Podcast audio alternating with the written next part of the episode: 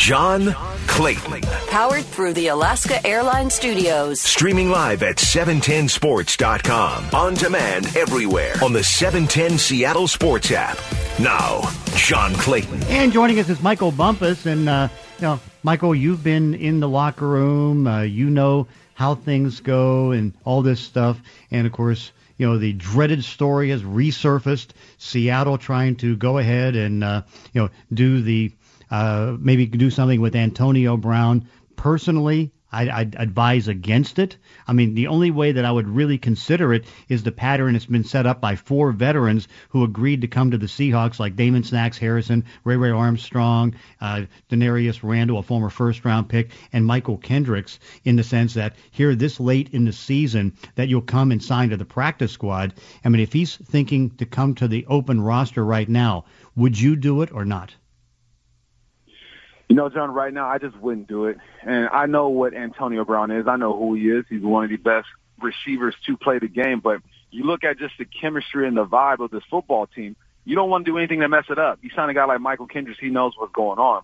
And then I think about DK Metcalf. DK Metcalf is pretty much the number one receiver, a rising star. What does that do to his mental? Does AB come in and expect a bunch of targets? And you just have to go off of, off of his recent history. He is who he is at this point.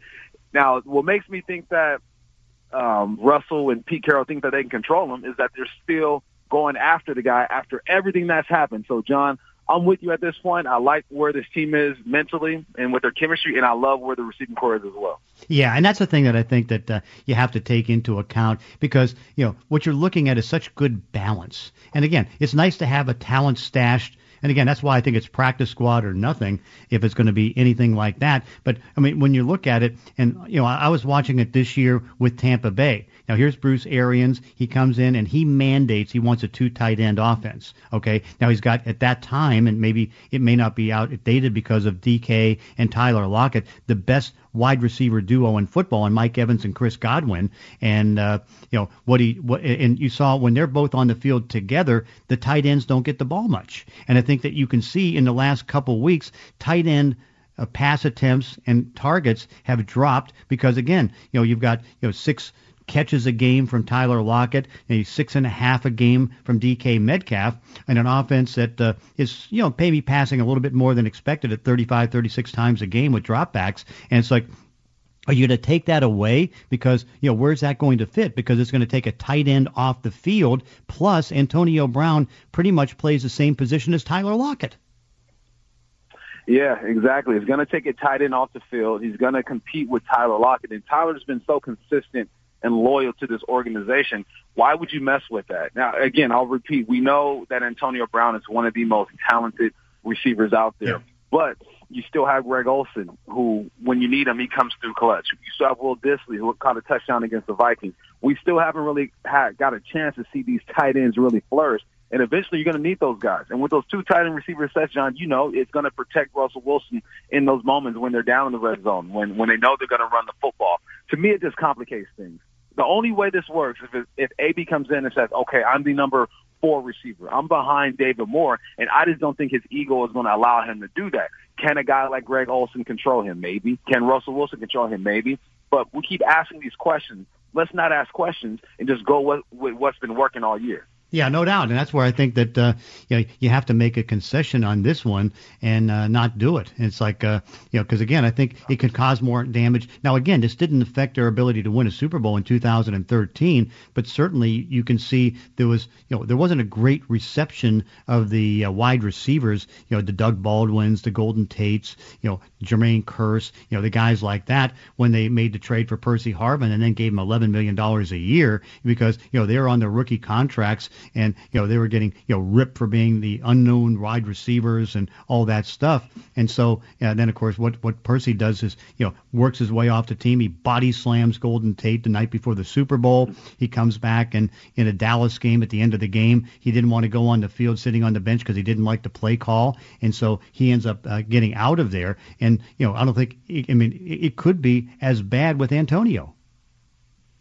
Yeah, it could be. All, all signs say that it, that's really a possibility. Now, what Percy did to help himself was take a kickoff to the house. You yeah, know? that's true. Um, but you, you still you still want to keep an identity when it comes to your football team, and you want to limit the distractions. You're already going through a year of COVID where protocols are different, where guys are expected to be really responsible and to be held accountable. I just don't know if he's ready to do that. And and John, maybe he is. Maybe he's gone through some things in his life and he feels like he's ready and capable and maybe Pete Carroll has spoken to him and Schneider and all those guys and Russell is uh, is lobbying for him. Uh, maybe he's in a good place, but honestly, I don't think they need Antonio Brown at this point. You possibly still have Josh Gordon coming in. Philip Dorsett is going to get healthy, so you're going to have other options at that receiver spot. Um, I just don't think it's worth it. I'm with you, John. Yeah, that's true. So, what's your thoughts in this game coming up against the Arizona Cardinals?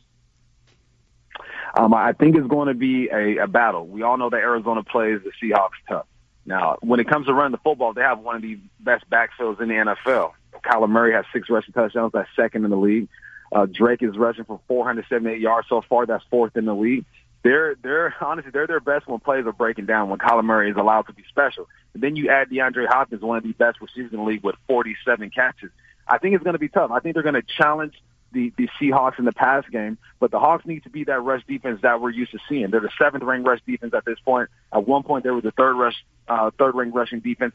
They just have to get back to doing what they're good at. And Kyler Murray will turn the ball over, but there are big plays out there, and when you're going up against a mobile quarterback can get it done with his feet and his arm, he's going to present a bunch of challenges. Yeah, no doubt. And of course, I think and that's the thing that's going to be shifting because I mean the challenge, particularly going against the quarterbacks they went against, you know, that was challenging the secondary and the pass rush. This next group, even though there's some good quarterbacks they face, is going to challenge the run defense and particularly, you know, the creativity that you're going to see, you know, from Kingsbury and from uh, Sean McVay and also from uh, Kyle Shanahan yeah, different challenges. Those those linebackers are going to have to be disciplined. That defensive line is going to have to um, contain and, and keep everything inside. John, if they can force Kyler Murray to step up in the pocket, I think they have a better chance. What he wants to do is get outside the pocket and stretch things out. Um, and uh, you got Drake who can do the same thing. And they have one of the fastest receiving corps in the NFL, so they're not they may not be super impressive when it comes to numbers, but when you look at that that receiver corps, you look at the running back, you look at the quarterback, um, there are big plays to be made out there. But I, I expect the secondary to play well. I think they're in a good place. I think they're understanding um, how to drop into those deep thirds, but still gamble and take chances on the football. It's all about rallying to the football, keeping contained, and not letting Kyler Murray run for 120 yards and a couple touchdowns. Yeah, no doubt. And of course, uh, the challenge is also going to be trying to contain Murray because again, you know, he has been inconsistent throwing the football, but I think you know his tendencies to have interceptions is going to be interesting. I mean, the the guy that has to step up big time in this game is going to be Quinton Dunbar because uh, you know Dunbar, you know he's you know he got a knee injury, but he should be fine after that. They gave him a veteran rest day. But I mean, and you've seen this, and I don't know, maybe you can explain why. But uh, in in the in an air raid offense, uh, you like to throw to one side of the field, and of course now that side of the field is the left side with DeAndre Hopkins, and that's going to be directly challenging Quinton Dunbar. Why why is it that uh, you know in the air raid, I mean, you kind of over you kind of do it to more than one side? Mean, it's whatever the the quarterback is comfortable with, and just concepts and where your best receiver is. Um, it can go from the left side to the right side. It all depends on your personnel, really. And when you have Hopkins who's on the left side the majority of the time, that's where you have to go. And maybe Kyler likes rolling to that left side a bit more. Typically, those right-handed quarterbacks like to look at that right side. Um, I can't give you a definitive answer, but when you have your weapons on that side, it makes sense that that's where you're looking. Yeah, it's going to be pretty interesting. And of course, you'll be on Hawks Live tonight. Yes, sir. I'll be on. Talk to you soon, John. Okay, I'll be joining at 7:45, and of course, you can listen to the show. And again, thank you, Michael Bumpus. You can listen to the show via the 710 Sports app. It's powered by the Dubin Law Group. Coming up next, we get some grades out with the report card. John Clayton Show 710 ESPN Seattle. It's time for the report card with the professor.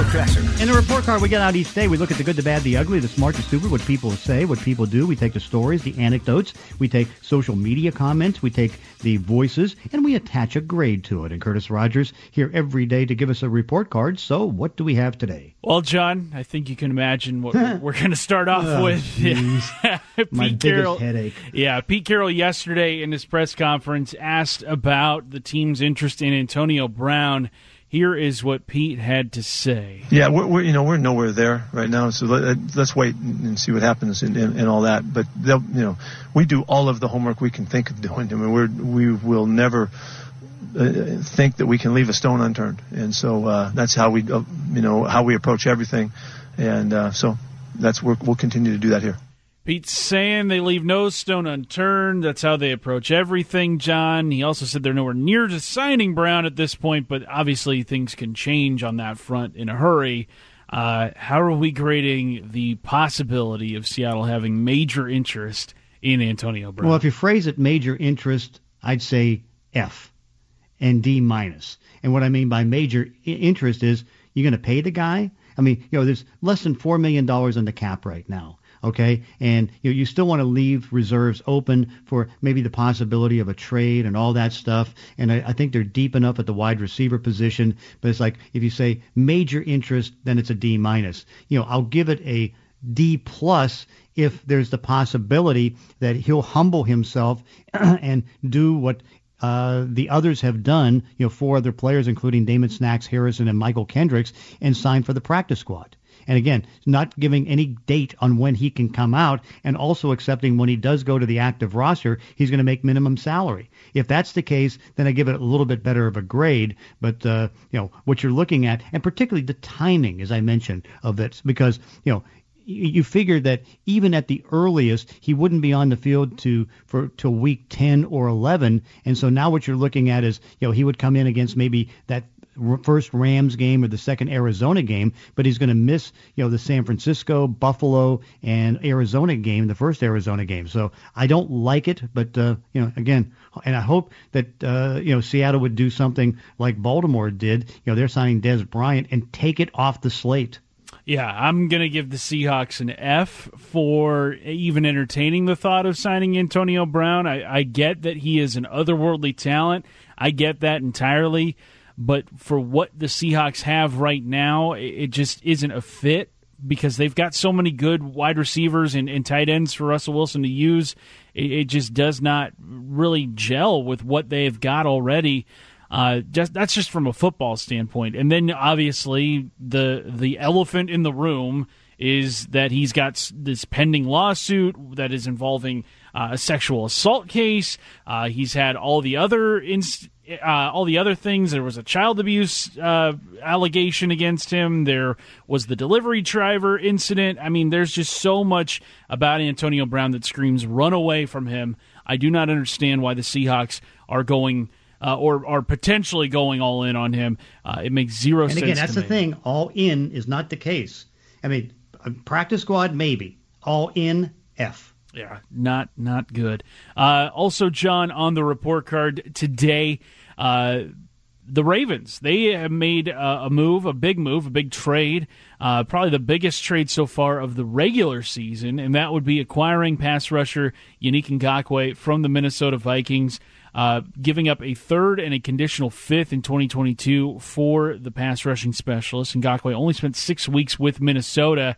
But how are we grading the Ravens' acquisition of Yannick Ngakoue? Oh, I give it an A. I mean, and, and you look what Eric DeCosta has been able to do, the general manager, you know, to be able to get Pro Bowl players like Ngakoue, uh, Peters, Calais Campbell, Marcus Peters, I'm talking about, and Calais Campbell, and you know, not giving up a first or second round pick. That's huge. And you know, I know that it creates some cap issues for the future, not the present, but the cap issues in the sense that now, if you uh, you know, if they don't get to re-sign their two franchise outside linebackers, and Ngakoue and Matthew Judon, they'll get third round compensatories, which you know, you'd rather have the players and the compensatories, but it just ramps things up, and it just shows they're going for it. So I give them a lot of credit. And of course, if you're wondering, gee, why come, why didn't uh, you know the Seahawks be able to do that? Well, they didn't have the cap room to take on you know Yannick's salary, and they didn't have that third round pick.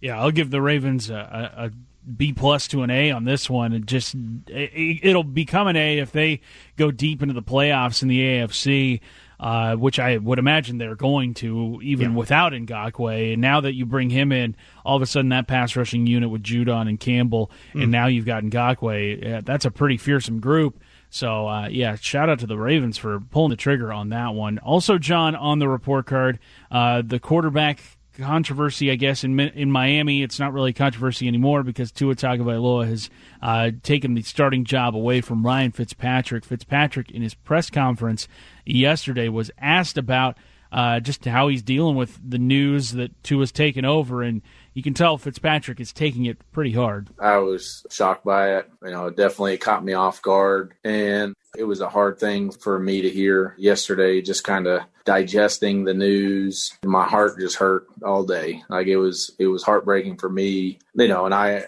Flo kind of said what he said and said what he said to you guys as well. And that's the decision and the direction that the organization is going in. And obviously, you know, we've talked in the past, uh, me and you guys, about you know how I'm the placeholder, and this eventually was going to happen. No matter it was just a matter of kind of when, not if. And it still just it, it broke my heart yesterday and you know it's a tough thing for for me to hear and to now have to deal with but you know i'm going to do my best with it so john uh, ryan fitzpatrick i mean he's by all accounts, one of the best teammates yeah. in the NFL. But you could tell that he really had bought into uh, really having a team of his own for the first time in his career. Now that's not the case. Dolphins at 500. Uh, how are we grading Ryan Fitzpatrick and just his honesty in that answer? No, I, will give him a, a B plus because I think he handled it professionally. I mean, he's been emotional at different times when he's been benched. I mean, think about the fact that what he's had this what 17 year career. He's only been on one winning team. Here, uh, say what you want, and again, so much of it is their schedule. You know, they were able to get a lucky, not a lucky win. That was a good win over San Francisco, and now they're sitting at three and three. You know, they have two tough games coming up because they've got you know the Rams and in Arizona, and now you go to a rookie quarterback. And I think what the plan was was to go to Tua, you know, in week 11 when they have the bye week. Well, they moved the week, the bye week to week seven, and so that that couldn't happen. So I think in the end, it's a tough one for him. I give him credit for being professional, so I'll give him a B plus. Yeah, I'll give him a, a solid B on that one. Uh, I think Ryan Fitzpatrick, one of the good guys in the NFL, and I mean, you lose your starting job, how can you not be emotional about it?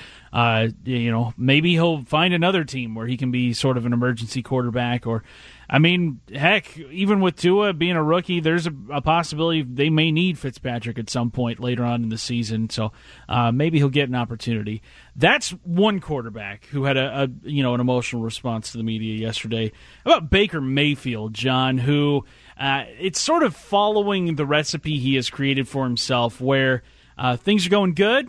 He is he's joking around. He's having a great time. When things are going bad it's the media's fault. Here's what Baker Mayfield had to say uh, yesterday at his press conference, uh, sort of reeling from that Browns loss, that Browns blowout loss to the Pittsburgh Steelers. I don't give a damn what they say. Um, it's it's within this building. Uh, we know we can be better. I know I can be better, and that's how it's going to be handled. The outside noise doesn't matter. They get paid to talk. We get paid to do our work. So uh, that's how it's going to be handled.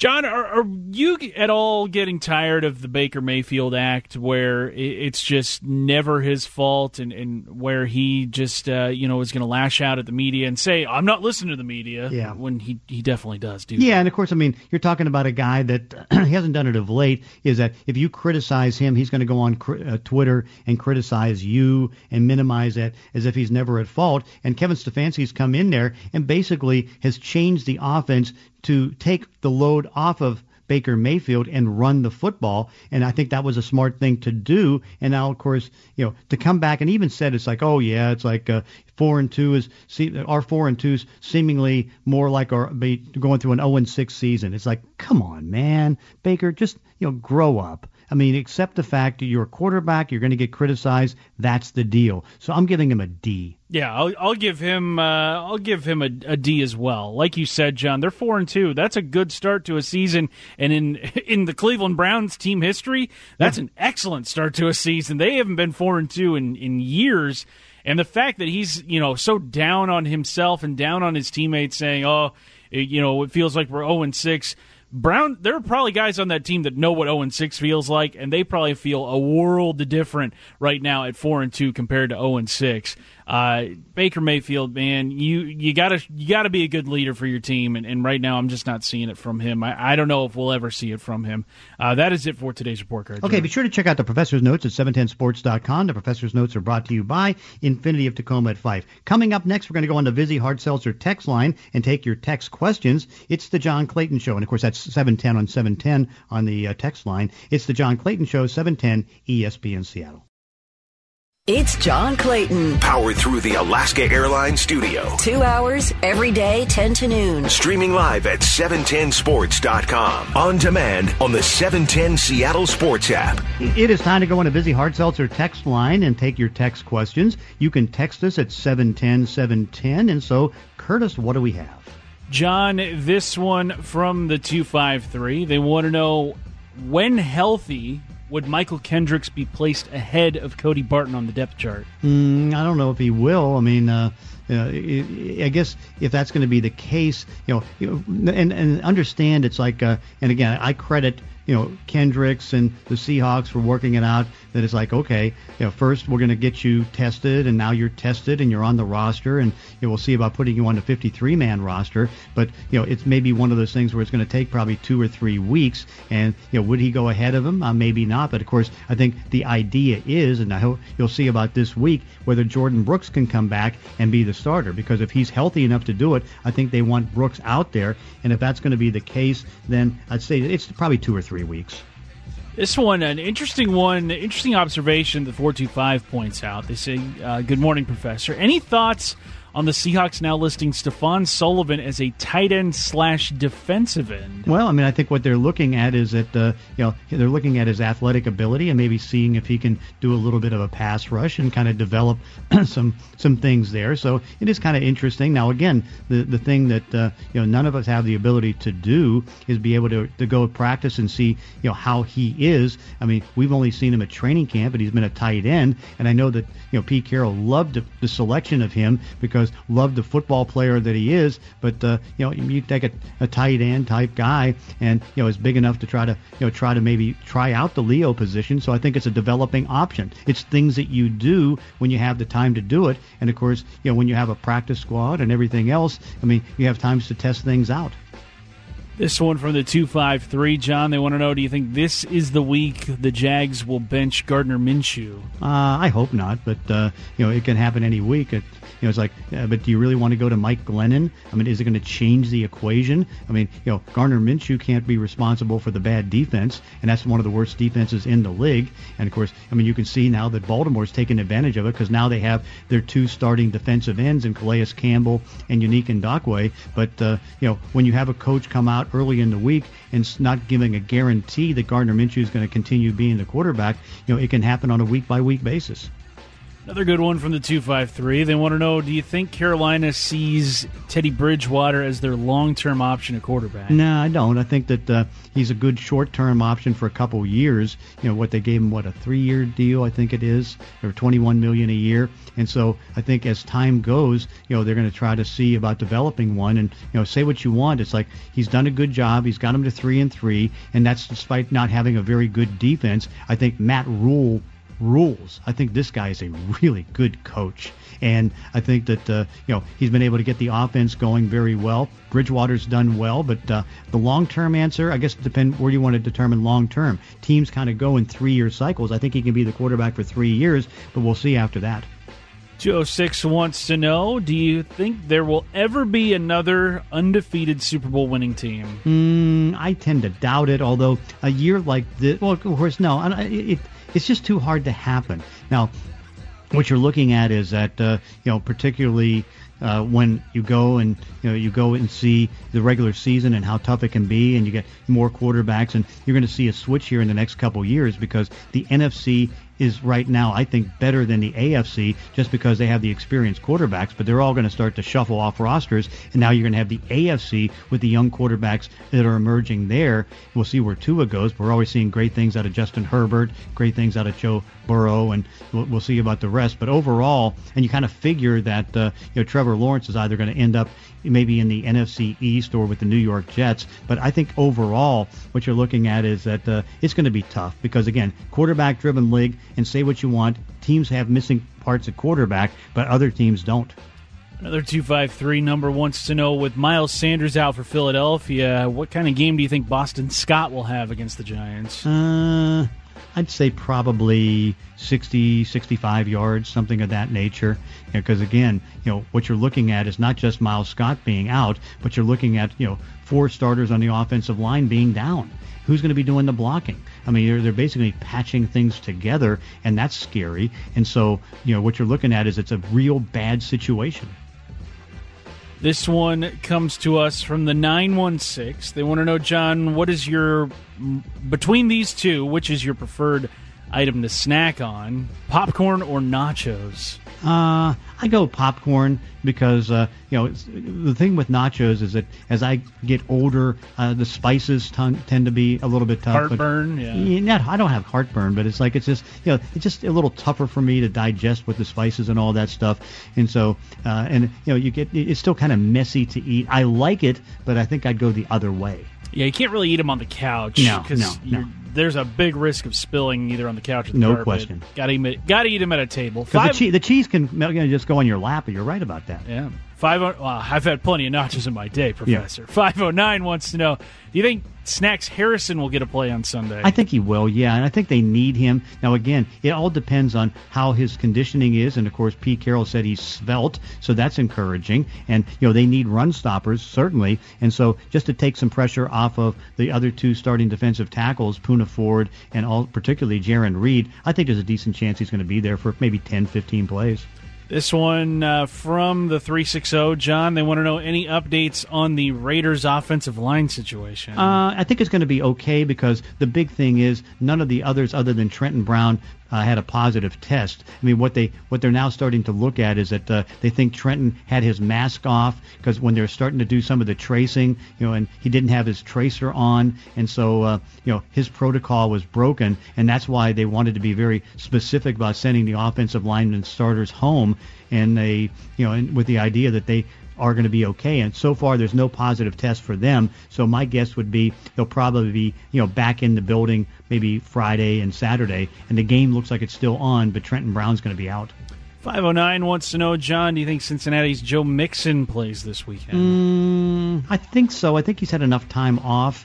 I mean, you know, he's, I think what well, he was limited in practice yesterday, and so I think there's a chance he can play. Uh, this one comes to us from the 206. They want to know, John, uh, what is your prediction for tonight's Giants Eagles game? A bad game. Yeah. it's like two to nothing. Yeah, two to nothing. Uh, yeah, I have to think that uh, what it's you know, it's probably going to be like a 2017 game, something of that nature. You know, Philadelphia still has the better team because they've got more talent, but they're completely obliterated on offense. And you know, are they going to be able to block and do all those different things? And you know, I guess you know the turnover battle would lean toward even although both teams because what uh, you've got uh, Daniel Jones leading the league in turnovers, and you've got uh, what Carson Wentz with like 20, 25 sacks and leading the, with nine interceptions, and so uh, yeah, it's going to be pretty ugly. But I'd say 2017, but I'd lean toward the Eagles. Speaking of uh, tonight's game, John, they want to know how often. Do you, uh, this one comes to us, by the way, from the 503. They want to know how often do you think we'll see Jalen Hurts play tonight? Mm, I'd say maybe five, six plays somewhere in that area. I mean, because uh, you know, just to try to mix it up a little bit, because you know, they don't have Miles Sanders. I think they might want to try to do some different things. But uh, you know, I'm not a, necessarily a big fan of that. You know, the Taysom Hill type of thing. It's like sometimes I think that gets a little bit overdone, and I think that you can see that the Eagles put themselves in a bad position by taking Hurts because you know they they really needed a position player, not a quarterback who's not going to start. And this one from the 206, John, one to definitely monitor heading into Sunday. Uh, any updates on DeAndre Hopkins' ankle? It's just it's kind of like uh, you look at Duane Brown's knee and you know, some continuing injuries. You know, it's like and remember he's a veteran, and so they'll give him veteran days off. And again, he's been able to respond pretty much every week, and so not no big deal there. That will do it for text questions. And of course, that was on the Vizzy Hard Seltzer text line. Coming up next, our daily dose of the Groz with Dave Grosby. John Clayton. Powered through the Alaska Airlines Studios. On demand with the 710 Seattle Sports app. And time for our daily dose of the Groz with Dave Grosby. And the media nightmare continues with the fact that now uh, everybody's now talking Antonio Brown. Uh, you know, Adam Schefter reporting that uh, you know he comes off suspension week eight, and now all the buzz, whether you like it or not like it, is all out there. Pete Carroll did confirm that they are interested, but I don't think they're necessarily all in. Where do you stand on the signing of Antonio Brown? Same place I did when we talked about it last, John. When I thought we put it to bed. Uh, I don't. I'm not. I, I have trust in, in, in the Seahawks' ability to judge talent, but I think this is a mistake, and, and I hope they don't sign him. Yeah, I mean, you know, the only way I can see them signing him because I mean they're setting up a nice little pattern, which I think is good for the team and good to kind of you know wake everybody up. Is that in the last couple weeks they've signed four players and put them all on the practice squad, which of course the practice squad this year the, you can assign anybody to the practice squad, six players of the practice squad, and they don't have to be paid more than twelve thousand a year or twelve thousand a week. And so now uh, they did it with Damon Snacks Harris and Ray Ray Armstrong. They did it with uh, you know with Mychal Kendricks, you know Damarious. Uh, uh, Randall, he signed, and now right. they signed him to the active roster. And so the path for somebody like Antonio Brown would be okay, accepting a practice squad signing until you're ready to play, and then uh, you'll see about putting him on the field. I mean, that would be the only way I would consider it because one, I wouldn't give him more than the minimum on the active roster because again, he's too much trouble. And again, you've got guys that Phillip Dorsett that have agreed to it. I know Josh Gordon, who's still suspended, agreed to minimum salary. It's like, you know, Antonio, if you're coming to Seattle, you're not getting paid. And you'd be third option at best. Mm-hmm. At best. At yeah. best. So I, I, I I'm sure they're interested, but uh, or keeping their options open. But um, I'm I'm hopeful if they don't do it, I don't think they need to risk the, cl- the clubhouse disruption. This is not a this is not a team that's desperate for a wideout, desperate for another another weapon. Uh, so I would I would be against it for those reasons. Yeah, and I mean, but the the problem is you still have that buzz that you have people that uh, think, oh, let's add to the talent and all that different stuff. And you know, I, I and my big thing was, and I think it's now proved out to be accurate, is that uh, you know when everybody was talking about it in the summer and training camp and all that stuff, he is a November story. Well, we're almost to right. November, and now this is where things start to you know act up again. It's still, I wish it was a November story that wouldn't be talked about here in Seattle. Well, I mean, uh, uh, again, I I don't think it's going to happen here. Although I have nothing to base that on, just opinion. Uh, I, I don't think that he'd be happy as the third option, uh, or if, if even that. So uh, I think that you know if he winds up playing, it will be somewhere else. Yeah, well, let's hope because again, but we'll see. Obviously, I mean, look, you never count the Seahawks out, and they're they certainly don't fear reputations, and and he's got a pretty important guy in his corner in Russell Wilson. So we'll see if that makes a difference. It might. Yeah, it might. But what, what were your thoughts on the uh, you know the fact that they brought four guys in and were convincing them enough to you know assign them to uh, practice squad because you know Damon Snacks Harrison was a nine million dollar uh, defensive right. tackle. I mean Kendricks was what at one point a seven or eight million dollar outside linebacker. Uh, yeah, you're talking about you know I mean look I mean Antonio Brown has shown himself to be a bad guy. Yeah, I mean not just a clubhouse disruption. He's gotten a lot of trouble off the field. He, he's not you know, I wouldn't wouldn't compare him to those other guys just in terms of salary. I mean, those guys are, are clearly guys who've indicated they want to play. I mean, everyone saw on Hard Knocks uh, Brown up close and personal with the Raiders, which was which was really an opportunity for him to stay in the league at, at that point, and saw how he handled it. So, I mean, you're talking about a different a different kind of uh, guy entirely. Uh, than a guy who is appreciative of the opportunity, which is what I think he got in Harrison and Kendall, or, mm-hmm. excuse me, and uh, and uh, Mychal Kendricks. Yeah, and so yeah, I just don't like the idea, but again, it's still an idea, and like John Schneider always does, he's going to pursue anything that he can just because he can. Well, I mean, to have interest in things you think can help you, I mean, it's it's worked very well. And, and look, if they ultimately sign him, I'm gonna I'm gonna trust their judgment. They have, uh, unlike other organizations uh, who, who might make this signing, you, you've got reason, even though everyone makes mistakes uh, the Seahawks' track record of success on the field uh, overrides all, and and if they determine that it's the right move to make, uh, I mean, I'm going to go with them because of their past uh, their past uh, track record. No question about it. World Series. Oh, by the way, uh, we had the one trade in football, which was huge. Yannick Ngakoue yeah. going from Minnesota to Baltimore for a third round pick in 221 and a conditional fifth round pick in 2022. Baltimore already good on defense, needing a pass rusher, gets a hometown guy and gets a little bit better uh, at that spot, and and, and uh, the Vikings calling the season. I mean, it's uh, a very disappointing year in Minnesota, but uh, the Ravens are are are in the middle of what is a very very. I, I think they have the Titans this week, don't they? I mean, that's going to be a yeah. tremendous football. Well, not the Titans. The Titans play Pittsburgh, so. Excuse me, Titans are playing Pittsburgh, yeah. two unbeaten. Uh, by the way, and the Ravens are up there, and then the Chiefs. It's a, it's highly competitive at the top of the AFC, and that's a, it's a big move for them. They're already good on defense. They got a little bit better. Oh, no doubt about it. And of course, uh, you know, you, and well, and again, I think because I know I did a Baltimore station this morning talking, and you know, they they were on the same buzz as Antonio Brown, even though Marquise Brown, his cousin, is on the team, Hollywood, and you know, Lamar Jackson was pushing for it. But uh, you know, on the day that you know, the, the day after the story comes out about Antonio, they bring Dez Bryant in, and now are trying to sign and get him to the practice squad. Now, What's been going on with him these days? Well, remember he's coming off of I think it was an Achilles last year. It was a bad injury. Yeah. yeah, it was a bad injury, and so you know now he's just getting back, and at least his willingness to come back and uh, you know do it for possibly you know going into practice squad. I think it says that okay, he's humbled a little bit. Well, I guess he's got to be right. Yeah, you have to be. No doubt, because again, it's like, hey, if things aren't going to go your way, then you got to figure out something different, and things aren't going his way. Indeed, you're right, John. Okay, but things nice going. World Series game last night. Yeah, yeah, because again, it's like it went to the way for the uh, for the Rays getting that victory. Well, I mean, the key was you know uh, Brandon Lowe, one of their best players, had been just terrible in the postseason. Terrible. Uh, was uh, All Star, was um, MVP candidate this year. Had been when I'm looking at his numbers right now was six for 56 with 19 strikeouts going into that game last night, and he and he got his swing back, and and uh, it's a huge, huge deal. As he hit two opposite field home runs in the game, and and um, you know all of a sudden the Rays' biggest bat, who's been quiet. I mean, they've done all this without him being a, a contributor at all. Now they've got uh, one of their best middle of the lineup uh, producers producing again, and it's a different series. I mean, it's a different series. They they win uh, game two.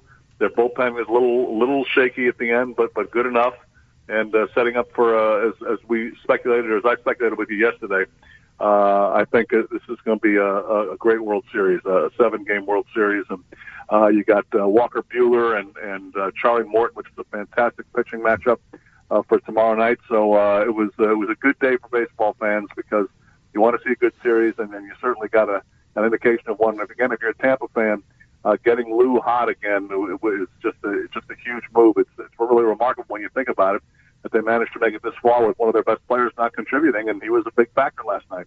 What do you think of the philosophy that the Rays have? Because I think they were weren't they the first team to really do it about going extra in the bullpen? Like here's Blake oh. Oh yeah, they were they were the first to do the openers. They're the first to do the shift. The Rays have been the first to do a whole lot of things. Mm-hmm. What what do you think of that philosophy? Uh, it's it's going to take over baseball. I mean, it's not going to happen immediately, but I, I think that probably within within the decade, you're going to see the end of the of the the six seven inning starter pitcher, and you're going to see rosters built a little bit differently with a few more players, a few more pitchers, and you're going to see guys, you know, uh, pitching staffs avoiding uh, seeing guys more than twice during um, during a during a game, uh, more than two times through the rotation. You're going to or two times through the lineup, you're going to see you're going to see people bringing new pitchers. So I think that it's uh, it's just the beginning of a change that's going to overtake baseball in the next in the next ten years or so. No doubt. Of course, uh, what's your choice tonight? Uh, the uh, NFC least with Philadelphia, New York Giants, or the presidential debate? wow. I, I guess I'll probably watch the Giants and the Eagles uh, after the debate. Mm-hmm. Yeah, it's. I'll work in both. Oh yeah, that's going to be. Yeah, but how, how, bad is that? I mean, I, I, I mean, you you were a follower of the NFC East for the longest time, but it yeah, is as bad. It's unbelievable. It, it's unbelievably it's just, bad.